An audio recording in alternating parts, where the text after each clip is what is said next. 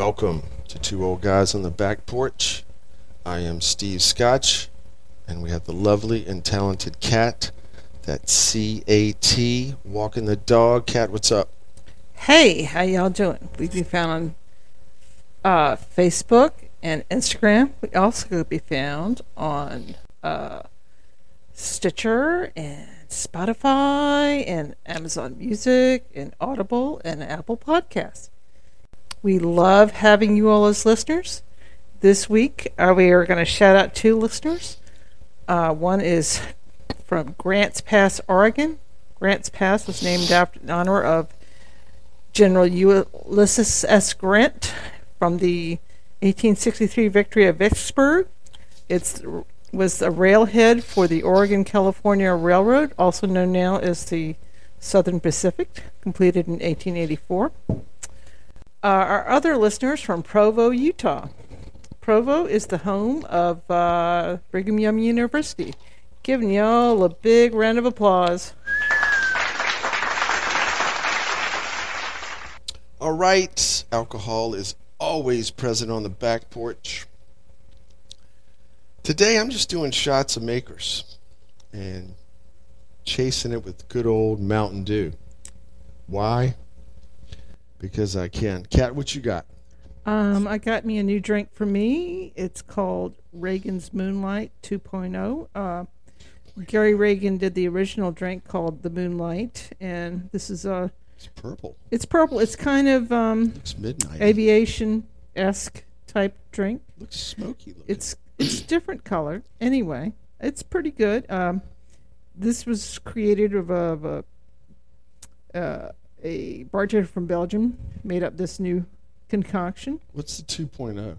It's well, Gary Regan did the original Oh, Moonlight. He was just up. called the Moonlight drink, and this I got you. very creative uh, Belgian uh, bartender. We have a lot of fans in Belgium, by the way. Uh, did this version. All right. Sounds sweet like you, babe. Thanks, doll. It does All have simple syrup, so you know. Let me have a hit of that thing. Here, you want to try? Let me try it. Does look pretty good. Oh, we got crushed ice. Mm. That's pretty good.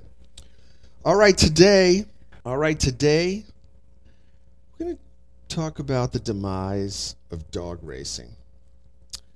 And you're probably saying, why is he talking about dog racing? Usually I have a good answer, but today I really don't have a good answer.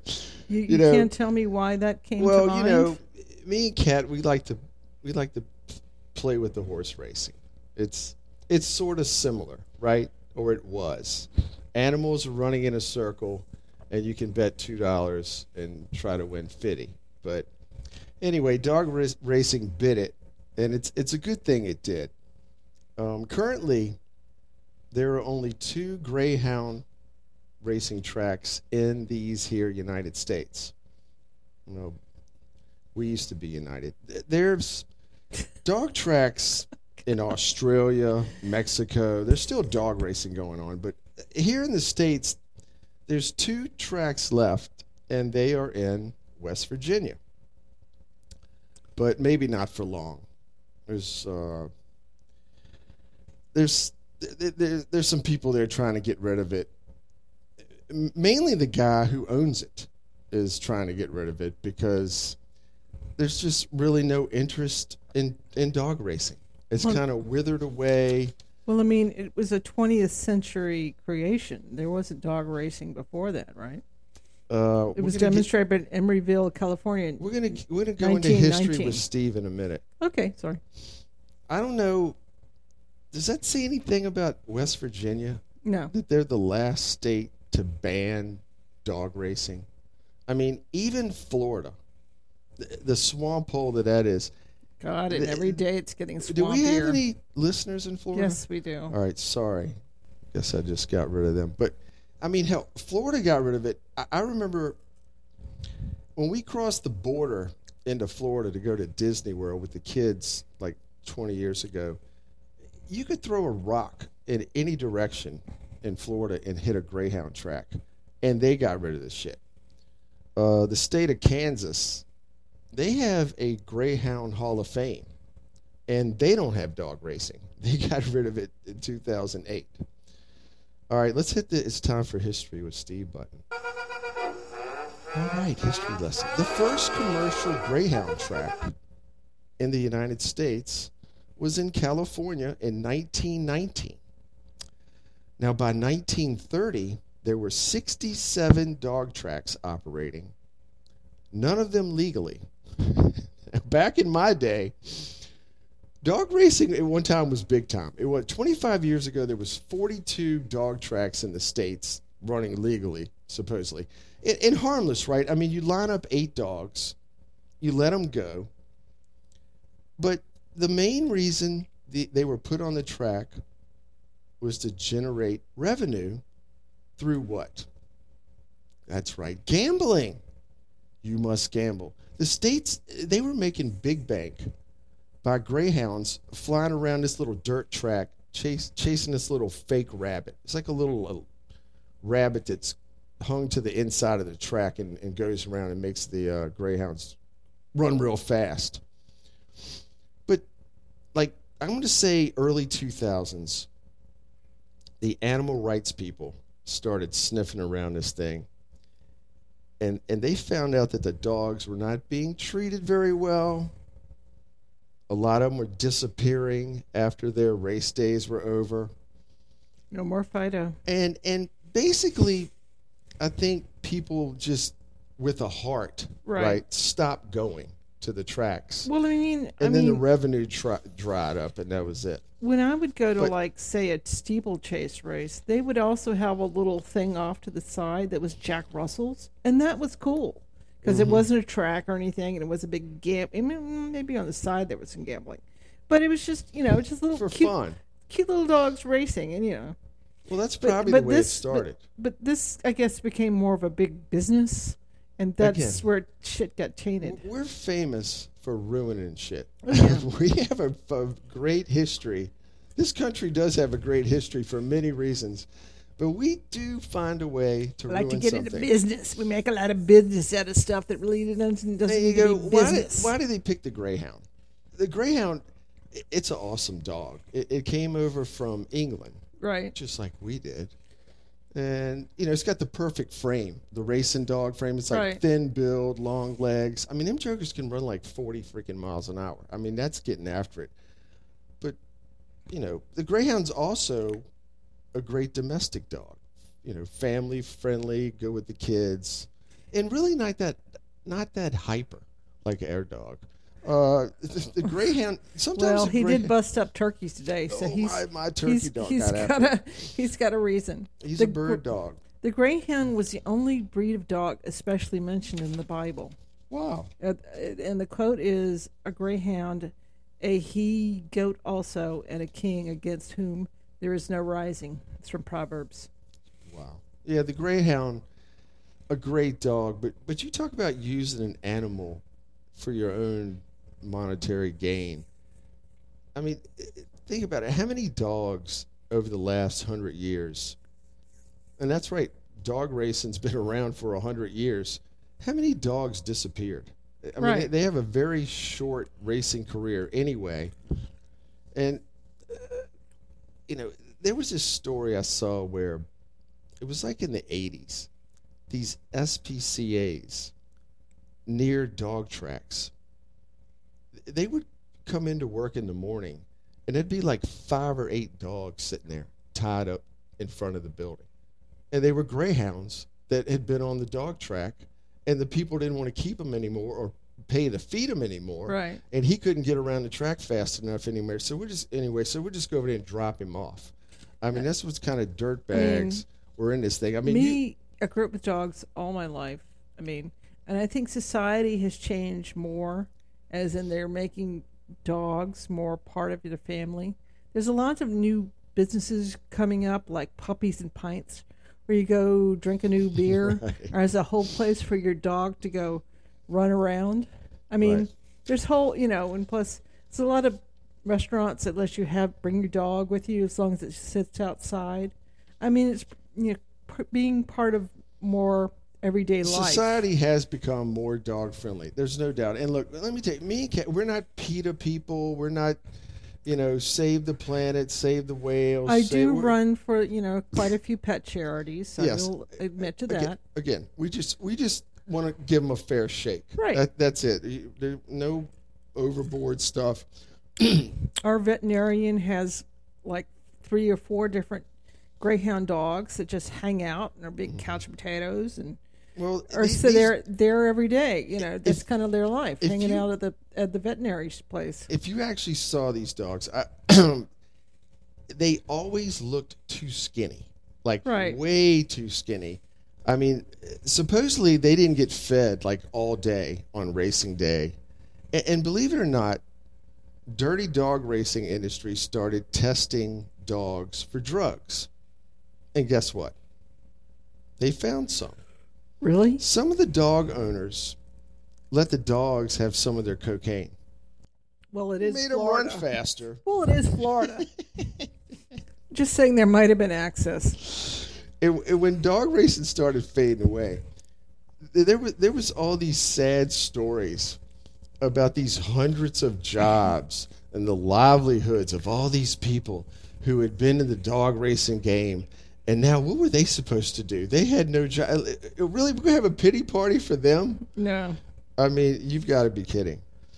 My little experience with dog racing was me and the wifey went up to uh, Charleston, Charlestown, West Virginia. It's a West Virginia. it's a casino. Mountain it's a crappy casino in West Virginia. Why does West Virginia keep popping up? And, and it's a crappy racetrack there, horse track too. I mean, Charlestown's been there forever. The horse track's been there forever, but it's like it's about the size of this backyard, and there's a center black wall around it. I mean, y'all could go out in the field back here and put a proper horse track. That And place believe is a me, joke. there was space for them to put a proper track. So anyway, we- we're over there where the uh, the horse race, where the little betting parlor where you can hang out, make bets, walk out there and watch the, the, the horse race. So they had all these televisions everywhere, these little simulcast things on these little shitty TVs. And I looked up there, and some of them were showing dog racing. I, I don't think I've. I, we might have saw it at Vegas. We Yeah. might have saw it on TV there. I had never seen it. And so I watched a couple of them. And I mean, these jokers are flying around that freaking track, flying. Some of them didn't make it.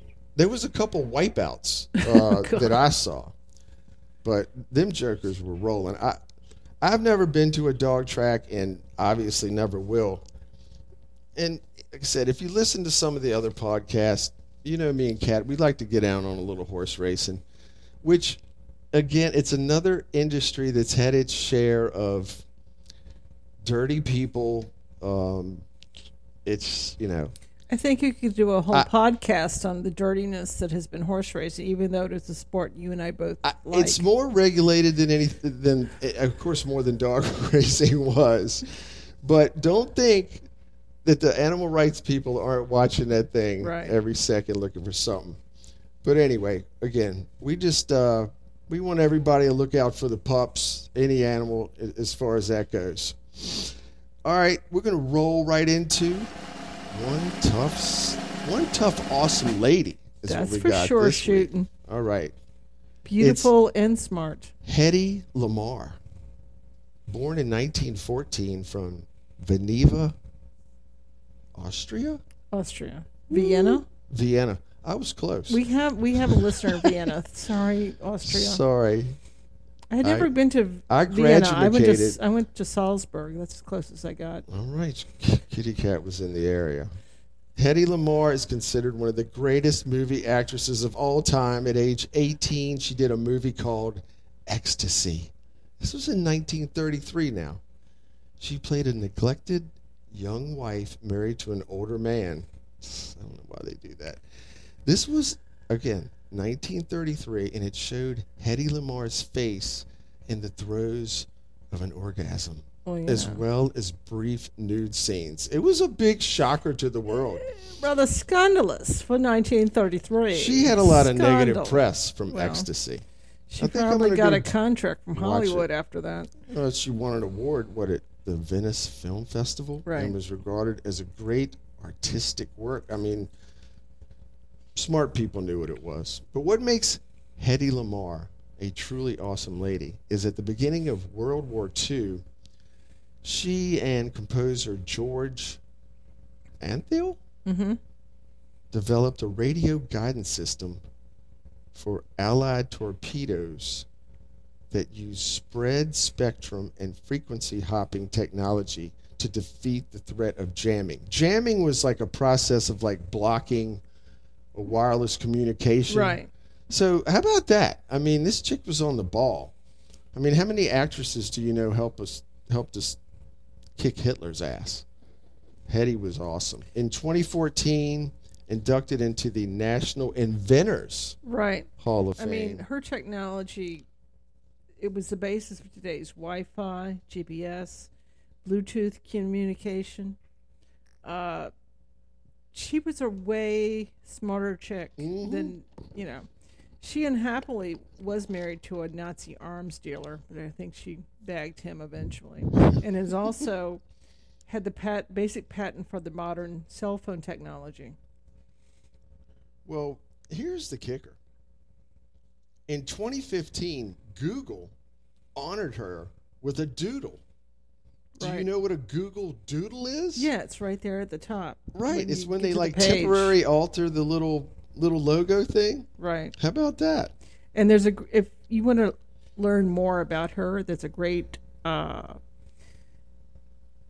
documentary called Bombshell: The Hedy Lamarr Story on PBS. Check it can- out. If you got PBS passport, check it out. And that's what makes Hedy Lamarr one tough, awesome lady. Are we watching anything? Are we skipping? We're watching. We're watching.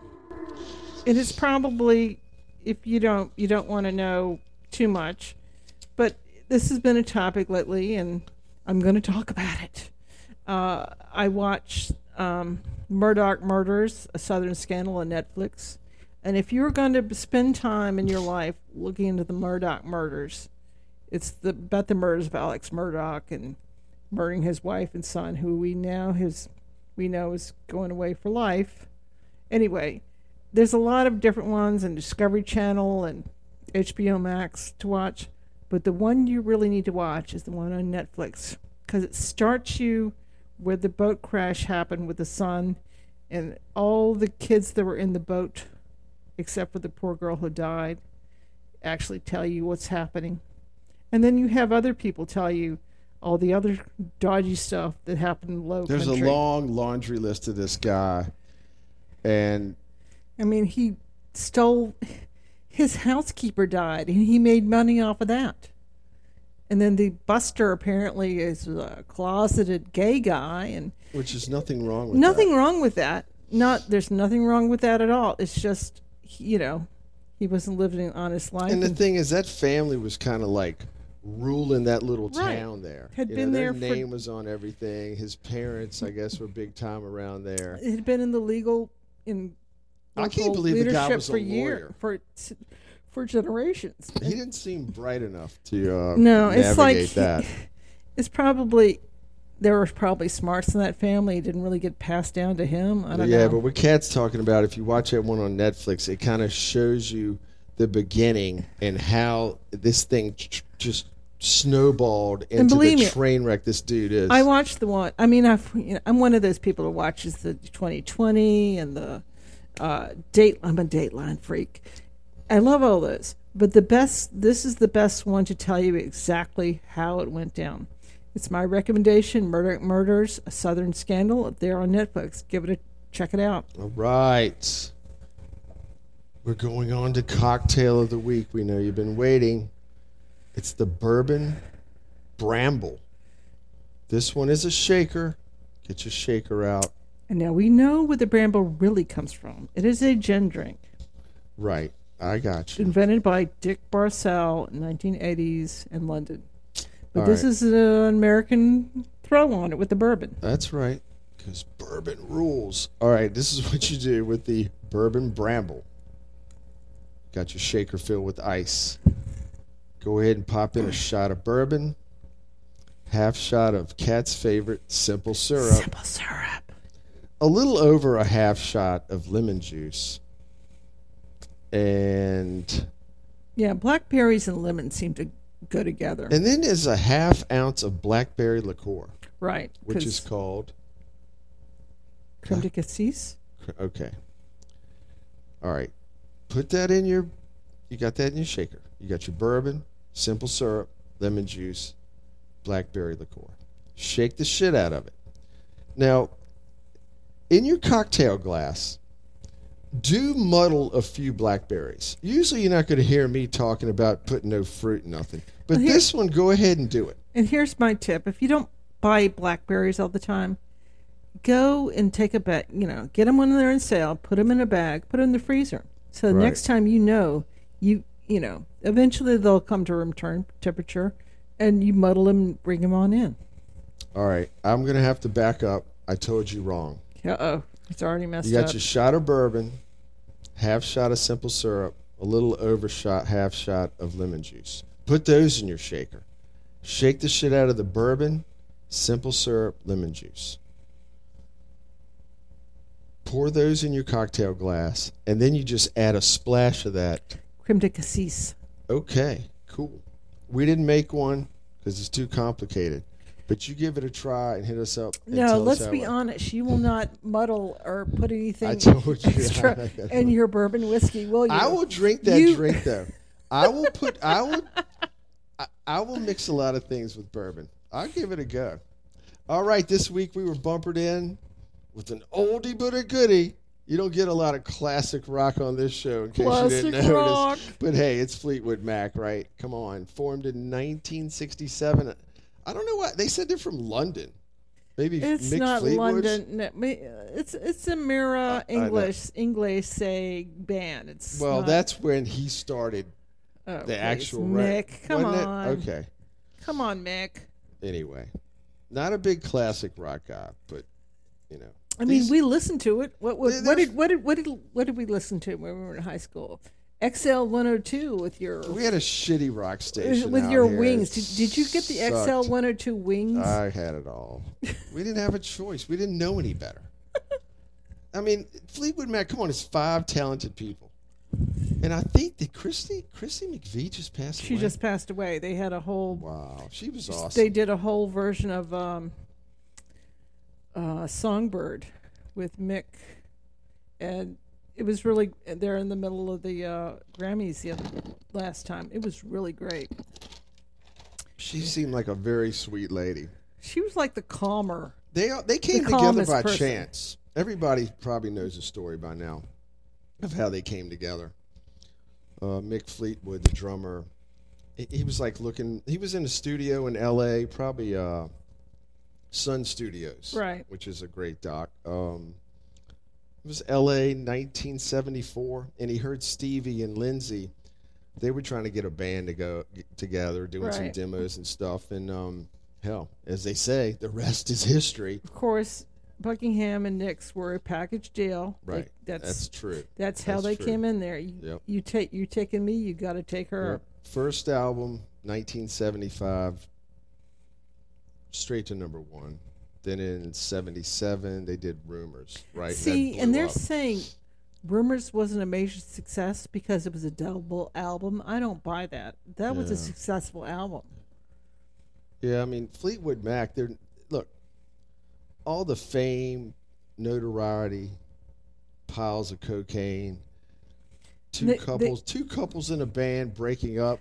I mean, it's a crazy story, There really. was great breakup stories. I mean, Right. if if nothing, Steve and I know from our friends who are musicians and stuff. Some of the best songs anybody ever makes is a breakup story. Is a breakup song, yeah. and they did some of the best. Yep. Stevie Nicks, I mean, great vocalist. Lindsey Buckingham. He, he's a master on the guitar, master at his craft. John McVie, McVie, Right. Mick, totally awesome rhythm section. And then Chrissy was like the little hidden hidden gem over on the side. Right. I mean, it's like her- she was called. She was over there, calm, quiet. Let me stick. great songwriter. Very good songwriter. Yep. Um, they did perform for Clinton's inauguration, but they were split up at the, at the time and got together to do that. Wow. 120 million records sold, star on the Hollywood Walk of Fame, inducted into the Hol- Rock and Roll Hall of Fame in 1998. you know Fleetwood Mac, and keep on checking them out wherever you get your music. I want to thank y'all for listening. We will see y'all down the road. See ya.